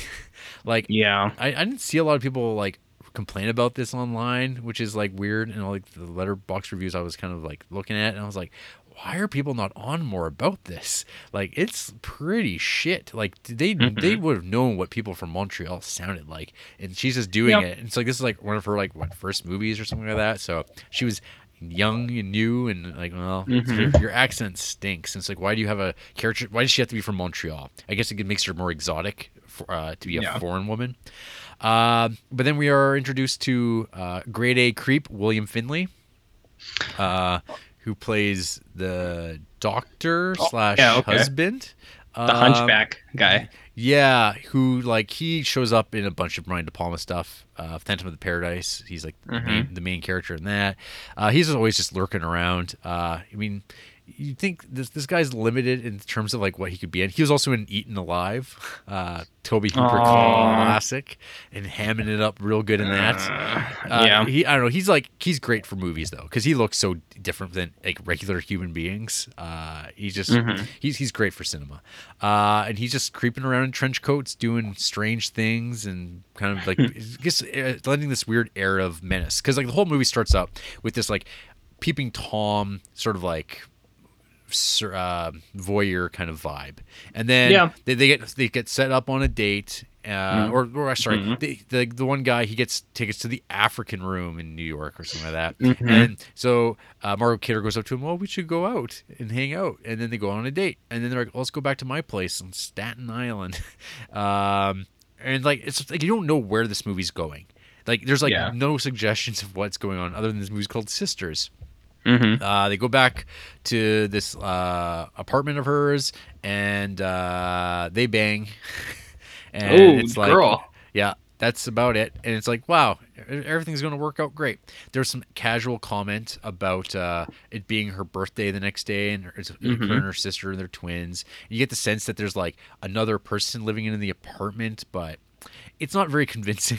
like mm-hmm. I don't know. It's like pretty telegraphed. I think now in 2017 to be like, yeah, no, there's no sister. It's something else. Like it's her. She's Yeah. crazy. Like you just deduce all these things really quick because this this idea has been done so many times that you're Yeah. waiting for the thorough line of like what Yeah, what just to barge in for a second. Yeah. Uh, and as I said, Andrea, this was her first watch. She figured it out right away. right. And I think She, yeah, I don't know how it would have played in 73 to audiences at that time, but I mean, the whole like sh- the cast shadows and a conversation that's happening behind a room, that's psycho. Like it's completely from that. Um, and so we get the thing where uh, Margot Kidder, she's like in a lot of pain. Like she's like writhing around. She's taking these pills, and there's like stuff where it's like, oh, I better put these pills on the ledge of the bathroom sink, and they better not fall down the drain. And it's like you're just Yeah. you're just waiting for stuff to fall down the drain, and then it does, and it's like satisfying. So I mean, there's like stuff that you know is like being set up for purposes. Um, and then we get the scene where uh, uh, boyfriend here he goes and gets a uh, birthday cake made, Oh, which is like the, the most excruciating icing scene you'll ever see. it's so fucking good, dude. Yeah. Oh Yeah. man, the happy yeah, the happy birthday montage because it's like Mm-hmm. the music. It's like this like happy kind of music, and then it goes dun, Yeah. Oh yeah, no, that's like that, Yeah. I think that is like probably like one of my favorite moments in this movie is that Yeah. because it's, all- wicked. it's all slow build. It's psycho. It's like, oh, where's this movie going? And then uh, boyfriend comes back with the birthday cake, and he's like, hey baby, how you doing? And he's he's like got this big fucking kitchen knife that uh, she just won. Nobody does that, but like nobody, nobody's like, "Here's your cake, say happy birthday," and then they put the knife under the cake. It's Yeah. like, and hands it's you like the I cake get when you're it. sleeping. You need it to to make the movie go along, but it's like that's nuts. Nobody has Mm. ever done that in the history of birthdays. Ah, you never know, man. There's a lot of people in the world, a lot of possibilities. Mm. Okay, whatever. Keep going. so anyway, uh, one thing leads to another, and uh, he starts shoving this cake in this like girl's face that he just met, Mm-hmm. and she freaks out, grabs the knife, and proceeds to stab him in the crotch. Yeah. Like, right- and then we get some close-ups of that, and then we get a nice like uh, kind of silhouette of her stabbing that knife right into the guy's face, right through his mouth, which is pretty cool. Um, Yeah. And we're treated to some fake ass blood because it, it is bright red acrylic, and him writhing around on the floor. Bernard Herrmann score going all uh, Bernard Herrmann as he kind of dr- tries to drag himself away from this crazed woman. That's like, what's going on? What's happening? And she just uh, stabs him up, and he's dead. But not before he starts to scrawl in blood uh, "help" on a window, which is seen by a woman that lives in an apartment across the street. That woman turns out to be the inquisitive journalist Grace Collier mentioned in the synopsis. Mm-hmm. And she's like, "Oh my god!" And uh, so she makes a phone call to the police saying, "I've just seen a murder." Um, but of course, uh, we get a little some nice artful things that you were talking about, where there's like camera shots where characters are talking, close-ups of like her types of articles, which are very critical of the police. Um, Yep. and then she just wants to go in there, kick down the doors, be like, "This, where's the body?" Um, but of course, there's delays and things like that, and this is when the split screen kicks in. Yep. Um, and uh, the split screen, it's like, I mean, I don't know, uh, like how often this was used in movies, but I don't think it was ever quite used in this way, like in like kind of depicting simultaneous time and space in two places Yeah. at once. Um, and there's like it basically climaxes into like uh like this hallway scene that is just like incredible. Like I think it's like uh, a pretty amazing piece of film, and I think probably the reason why Sisters is worth talking about at all because Yeah. I think like after after a certain point in this movie, I was like when I was watching this, I was like, I don't remember any of this. like I all I remember is Yeah. like a body in a couch and like people in couches being draken away. And after that, I'm like, whatever. The rest of the movie just continues on, which is still like over half the movie, and it's like completely unmemorable. Um, but yeah, so Yep. yeah, we it's just all the tension uh, we get like of um, so William Finley, this doctor husband man, he shows up and he helps uh, dispose of the body that seemingly uh, Dominique, the other evil sister, uh, has done. Well, well, Danielle might have just been passed out in the bathroom. Uh, and then we get this like the, I the thing I always remember about this movie is William Finley doing this hilarious trip, like Oh, the like, slip on the cleaner. yeah. Oh, it's so it's so dumb. Like, cause it look, it's, he he clearly just like trips himself, and it's like it, it's such a fake a fake ass trip, kind of like the fake ass blood. But it's like, but I I dig it. Uh, but then we get like these like incredible like you get the hallway, this red hallway with a split screen, and the way that it separates the uh, the screen, it becomes really disorienting because he's turning a corner as he appears on the frame on the other side. It's really effective. Um, Yeah. And then, of course, this is contrasted to like the total whiteness of the apartment where the murders just happened. Um, and yeah, it's just like sort of the whole you get to watch the detective do the whole thing with um, with the Grace Collier character and Danielle Bur- mm-hmm. Breton, and it's like, where's the body? Where's it hidden? And they're trying to figure out what it is, and she's trying to like coax information out. We get the big mm-hmm. aha moment where she gets the birthday cake, and it's like, aha, it's got two names on it. You don't just live here by yourself with just you. And but then mm-hmm. sh- she goes to show the cake to the detectives, and then she trips and falls, and the, then the birthday cake goes in the detective's shoes. Ha ha ha. What a waste. What a waste of perfectly delicious 70s Mm-hmm. birthday cake, which I noted on my Letterboxd review, and Oliver admonished me saying it looked gross, like yellow sponge. and I'm like, that's the that's exactly correct. That's what those cakes taste like, and it, it tastes Mm-hmm. really good until you like eat it again. You go, oh god, this is so shitty, and then you go years Mm-hmm. without eating it, but then you see it again, you go, oh, I gotta have some of that. Yeah. Anyway, I digress. Um. Anyway. It's like I don't know. That's all you have to say. up to that point, then you get the the investigation part, which is like the least interesting part of the movie.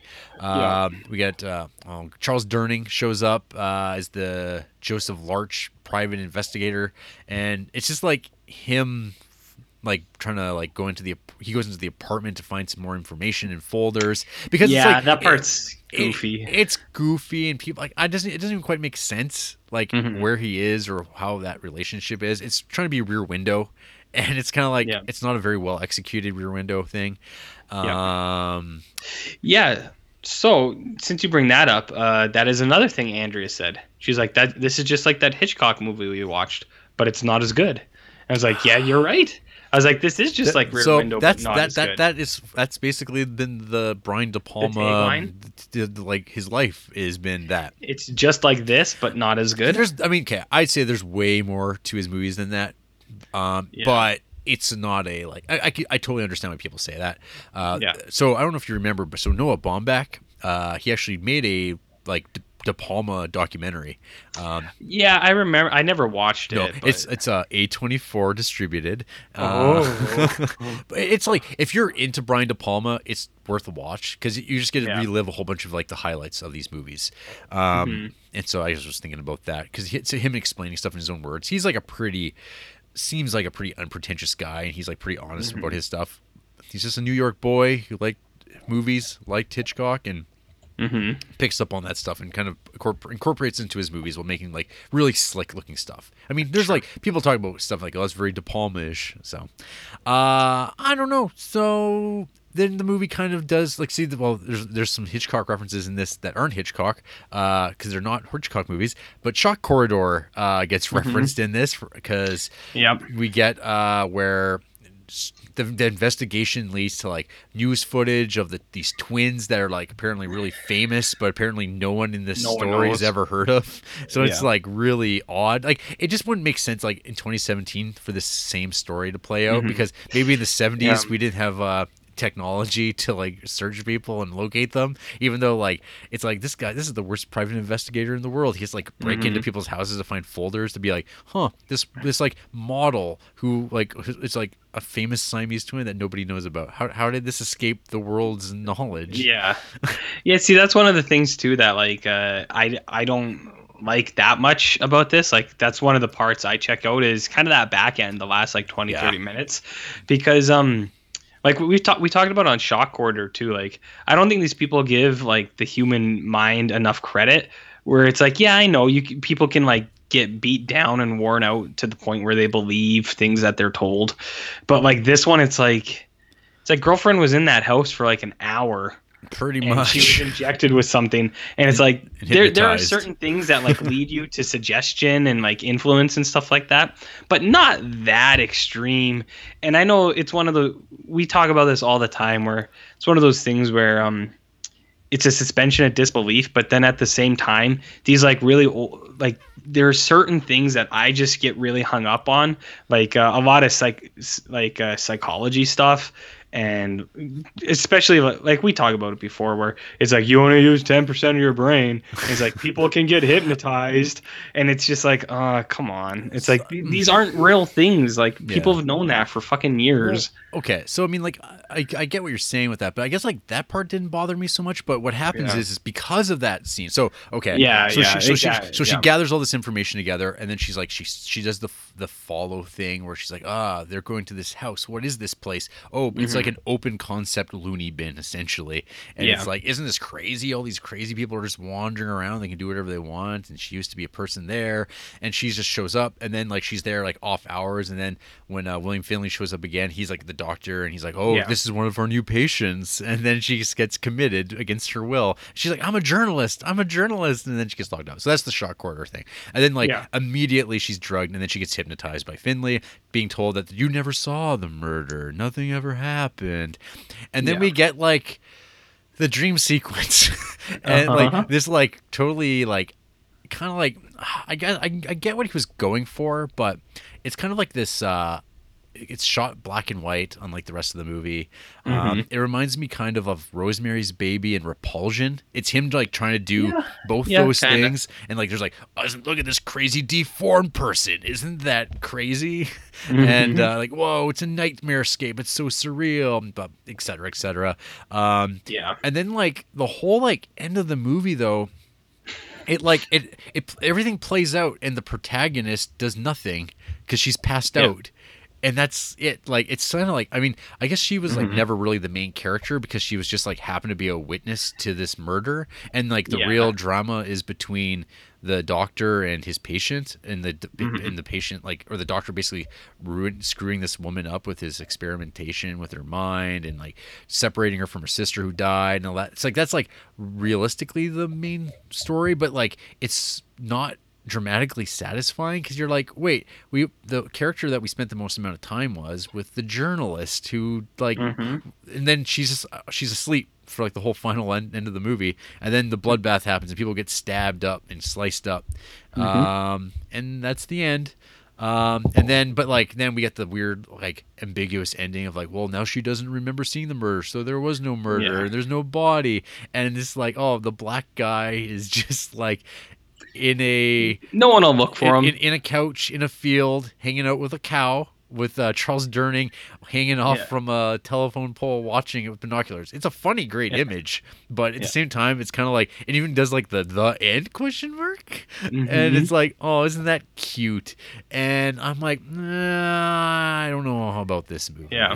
it's like it has like it has like no ending. I'm like, no wonder I don't remember anything about this. Like I remember everything up through the split screen, and then after that, it's just like, oh, the movie just finishes and there's like nothing going on. Hmm Yeah. Yeah, I uh, I feel you, man. I'm pi- I'm picking up what you're putting down. Mhm. Like that's what I mean. Um, I I do think I like this more than the first time I watched it. I think the first time I watched it, I was I was pretty underwhelmed by it because I was like, oh, it's a Criterion horror movie. It's gonna be good. And then uh, and then you watch it and you're like, I guess it was good. Yeah. like I, I guess it's like we talk about this before too it's like when you buy something because of like hype and then it, you're like oh that sucked but you're like you own it now you're like trying to justify it you're like i guess it was kind of good Yeah. um i feel like this kind of in there like i don't think it's bad or anything like that but there are definitely um it's not great Yeah. like there it's like uh, i think we both kind of hit it where it's there's some really cool parts really good really good individual parts or elements Mhm. but as a whole it's a little flat because yeah. there's just not a, not a ton there um and so like i liked it a little bit more than the first time i watched it. I do not think i will ever watch it again uh that twice is enough i'm pretty sure uh andrea enjoyed the first half hour Yeah. and then after that, she was kind of just like she was still like watching, but she was on her phone the whole time. She's like, I don't care as much anymore. Yep. And I was like, yeah, that's fine. Uh, I wrote down one thing I thought that uh, it was an Andy quote that I thought was really funny. Uh, when they go down to their apartment to bang at the start, Mhm. and uh, he's like putting his hand up her dress, Yeah. And then there's like the huge surgical scar. Yeah, and Andrea was just like, "Yeah, girl, I don't feel that grafted skin at all," because his hand like goes over all this like he, he, he, he misses it. Yeah, he his, his- misses His it. hand just goes whoop. yeah, and she was just she thought that was fucking insane. Okay. So um, Well, I, I can't wait. I- anyways, yeah. Continue. and uh, and then the only other. Yeah, this movie's got a lot of dick slicing, which is pretty fun. Yeah. A lot of stabs right to the dick. And then the only other thing I want to say is that um as we were talking about uh, National Lampoons in the uh, preamble there, uh, the reporter lady, she's got like 90s trash mom hair. Where it's kind it's kind of like a mullet, but it's not. And uh, Andrea's like, because we were trying to figure it out, and I was like, she looks like 90s white trash. And then uh, Andrea's like, doesn't she look like that girl or that actress you really hate? And I was like, which one? She's like, you know, the really dirty one. And I was like, oh, Juliette Lewis. Because I fucking hate Juliette. Juliette. She doesn't Lewis. look. She doesn't look anything like Juliette Lewis. You look up Juliette Lewis in Natural Born Killers or something, and or you'll Cape Fear. Cape Fear, and you'll see how white trash her hair is. so, anyways, that that was all I really had to say about that. But okay. Sisters is, it's like it's all right. There, there's some cool parts. yeah. It's worth watching once, maybe, but outside of that, I would never rewatch it. Yeah, it's like right on the line for me. Uh, Yeah. Like I don't. I don't dislike the movie. Oh, Mm-hmm. I don't know. It sounds, to be honest, it sounds like you do, I know. and and that's fair. I, like I, you I not really, like it. That's I really, I really like the split screen. And I love the red hallway and stuff like that. I love those little bits, but man, it's like kind of a mm, not that great of a movie in a lot of Yep. ways. Um, That's fine, man. So so uh, as always, if I have the opportunity, I like to try to watch um, remakes of these Uh, the movies. twin movies. So I watched Sisters from 2006, directed by Douglas Buck, who's like Doug Buck? Doug Buck. That doesn't sound like a real who- name. Well, his like only real claim to fame is he directed this like short film called Cutting Moments that Yeah. like uh it's like kind of like isn't that fucked up sort of cinema. Um it's Yeah. like it's like Todd Solondz but without any sense of humor at all. So Mm-hmm. it's like, oh, this woman took takes scissors to her upper lip because she, 'cause she's so angry at suburban life. Mm-hmm. Uh, so that's the type of guy he is, and he doesn't. He never got to really make a lot of movies, but I guess at some point he was like, "I'm going to make this Sisters remake," um, and so it's curious to watch this movie, uh, and just because it is a straight up adaptation of the original. It's like even like references like the original screenplay, which is based on a mm-hmm. book. Um, so this movie though it kind of like it normalizes the weirdness. It takes like not even normalizes it flattens it out. Mm-hmm. It takes out any like oddness. So like the peeping tom tv show it's gone. So what they mm-hmm. do is uh they take out the uh, the, the kind of like the there's like with the original sisters there is sort of like the race element where like the guy that she meets is like a black guy. And like the fact that his death doesn't matter is like kind of in Yeah. part of that where because she even mentions it to the police like you're not going to investigate this because he's a black man right? So they're like well we're not going to do we're not going to tackle that. We don't have any black people here. Uh, so we're just going to do the, it's going to be a, a white doctor who happens to start working at this clinic uh, on an internship thing. And um, the uh, Danielle character she's I can't remember the name of the actress but she's at this place and you don't get the sense that she's a patient. She's just like there working with kids. That's what it is actually. So she's work it's like a, a children's hospital for like children with like disab no god you know what? I'm blurring movies because the movie as i watched earlier the um which one was it? Uh da, da, da, da, da, Madhouse. So in that movie, which is about twin sisters, she works at a hospital where she works with children who are deaf. And in Okay. and in this Two Sisters remake, it's about a, a twin sister who works at a hospital that works with like children with like psychological and mental problems, and she's helping people now. And it, but we don't know at this at this point, but we learned that uh, she was used to be a patient here as well. Um, and so yeah, White Doctor takes out this woman because she's like real foxy, and they go on a date. But like, so the prank game, so they, they strip out like stuff that's like the like I said, the, the game show thing. They just like they, they meet up, and of course Stephen Rea, he's uh, the sinister doctor here, and he's like, I don't want you going out with him. It's dangerous. But she, she goes anyway, and he's like, God damn, she left the facility, and you're like, why is that a problem? Because you've never seen the original sisters before. Um, So instead of like this movie feeling like uh, a bunch of like Hitchcock references or anything like that, this movie just feels like a generic '90s thriller, uh, which Yeah. it's like, oh, okay, they're going down that route where this movie's just like flat and uninspired. Um, Chloe Sevigny plays the jur- plays the journalist who's on the case already because she's already Aw. she's already investigating this Stephen Rea doctor because she's like, oh, he's a bad guy. I've got I'm building up a case and I'm wearing dude men's clothes because I play by my own rules. I'm not a regular lady, so she wears like Okay. like like like Mark's Work Wearhouse jackets and stuff like that. I could, when, Je- when you said that, like I could see her like being at a restaurant and be like, "Can I get a salad but with a hot dog on top?" it's like, "Oh, that's unconventional." yeah. How edgy. Yeah, or Yeah. just like yeah, real. And anyway, uh, so yeah, everything it, it plays out the same. Uh, but, Yeah. but my notes started falling. It's like, oh, this really feels like a TV movie. Um, Yep. and but I was like, like I was watching it, and I'm like, was this movie shot in Vancouver? Because like I always find that probably. movies shot in Vancouver have like this weird flat gray quality that looks like television because so many TV shows shoot Mm-hmm. in Vancouver because it's cheap, but it's like not really the for whatever reason like Vancouver's not an ugly city, but for some reason it photographs really blandly. Overcast. And sure enough, Van- it was shot in Vancouver. Um, Yeah. Which is like, I think certain shows like X Files took advantage of the the, the grayness of uh, Vancouver quite well. But the uh, years one to six, yeah, and then they moved.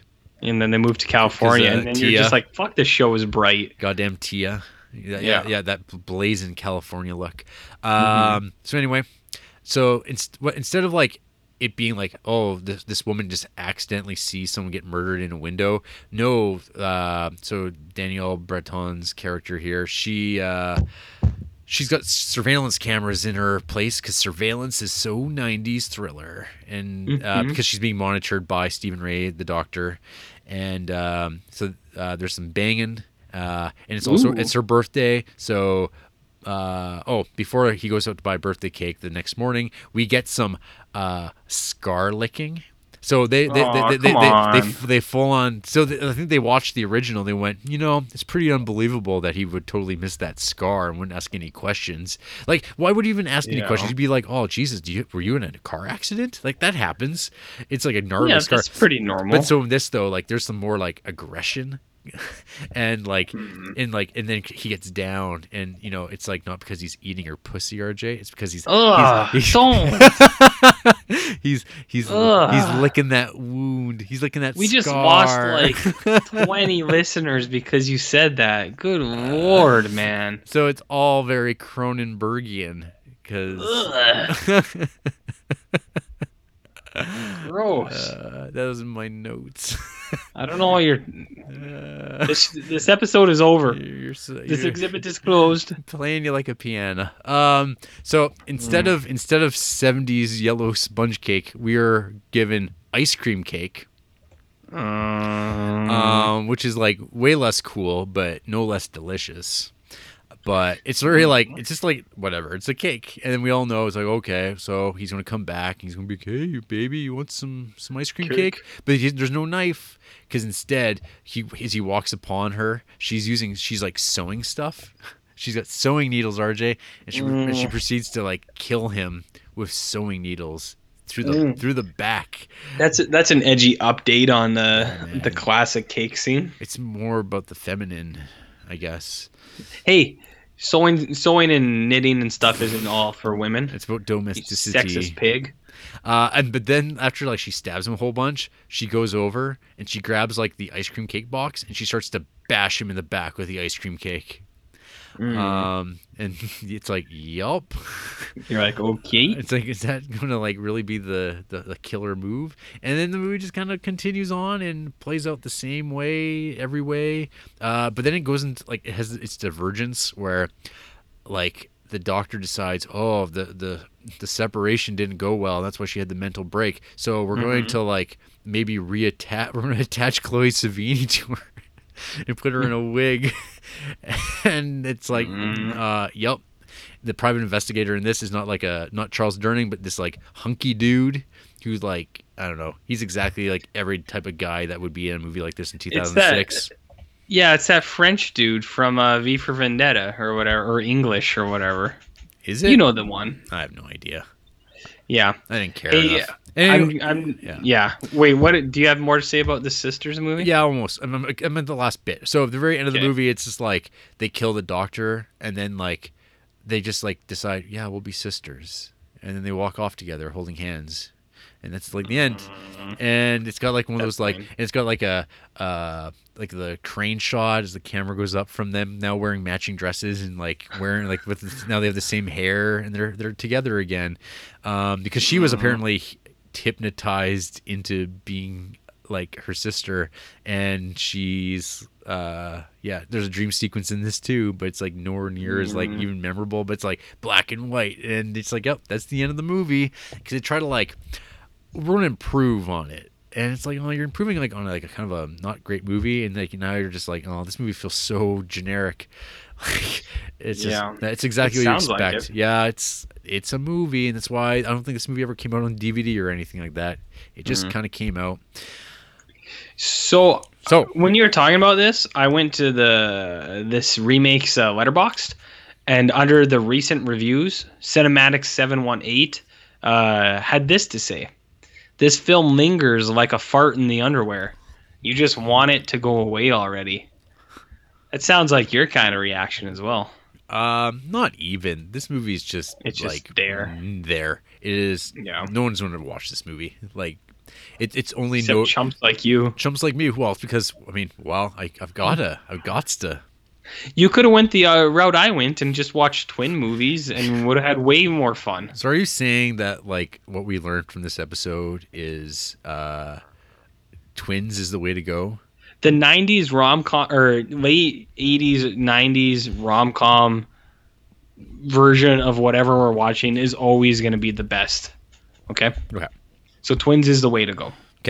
Uh, so I've got some who hates this movie. This Other than Bri- you? this Brian De Palma. I don't hate this movie. Uh, all Flickr gave this movie. There's actually a lot of half stars for this movie. Like way, way more than Oh. Some like chumps, huh? I I don't know. I can I don't even get that. But okay. So all Flickr writes because they were watching a new horror movie every day for the month of October. Uh, this was from last year. Good God Almighty, is Brian De Palma a, til- a terrible filmmaker? And it's like filmmaker. I mean, bad, mm-hmm. really, really bad. It baffles me that he somehow has been elevated to quote unquote genius. Have you noticed that all these people always have quote unquotes in their reviews? Do they actually say quote unquote, or are It's- you it's- saying? Oh, I'm, I'm saying it because it's they're in It's in quotation quote- marks. okay. Uh, yeah, that's that's pretty lame. status by the film fans. I assume most of whom are too lazy and ill-informed to watch the better movies he constantly rips off. you fucking idiots. uh, that's not to say I don't like any of his films. you fucking tool. Fucking idiots. Sometimes a good screenplay and determined actors can survive a weak act or weak director. The Untouchables and Mission Impossible are tightly written, solid mm, studio come films that benefit from De Palma's wacky pop sensibilities. But left to his own devices as a writer, he crafts stupid, mm. poorly conceived Hitchcock riffs that never satisfy.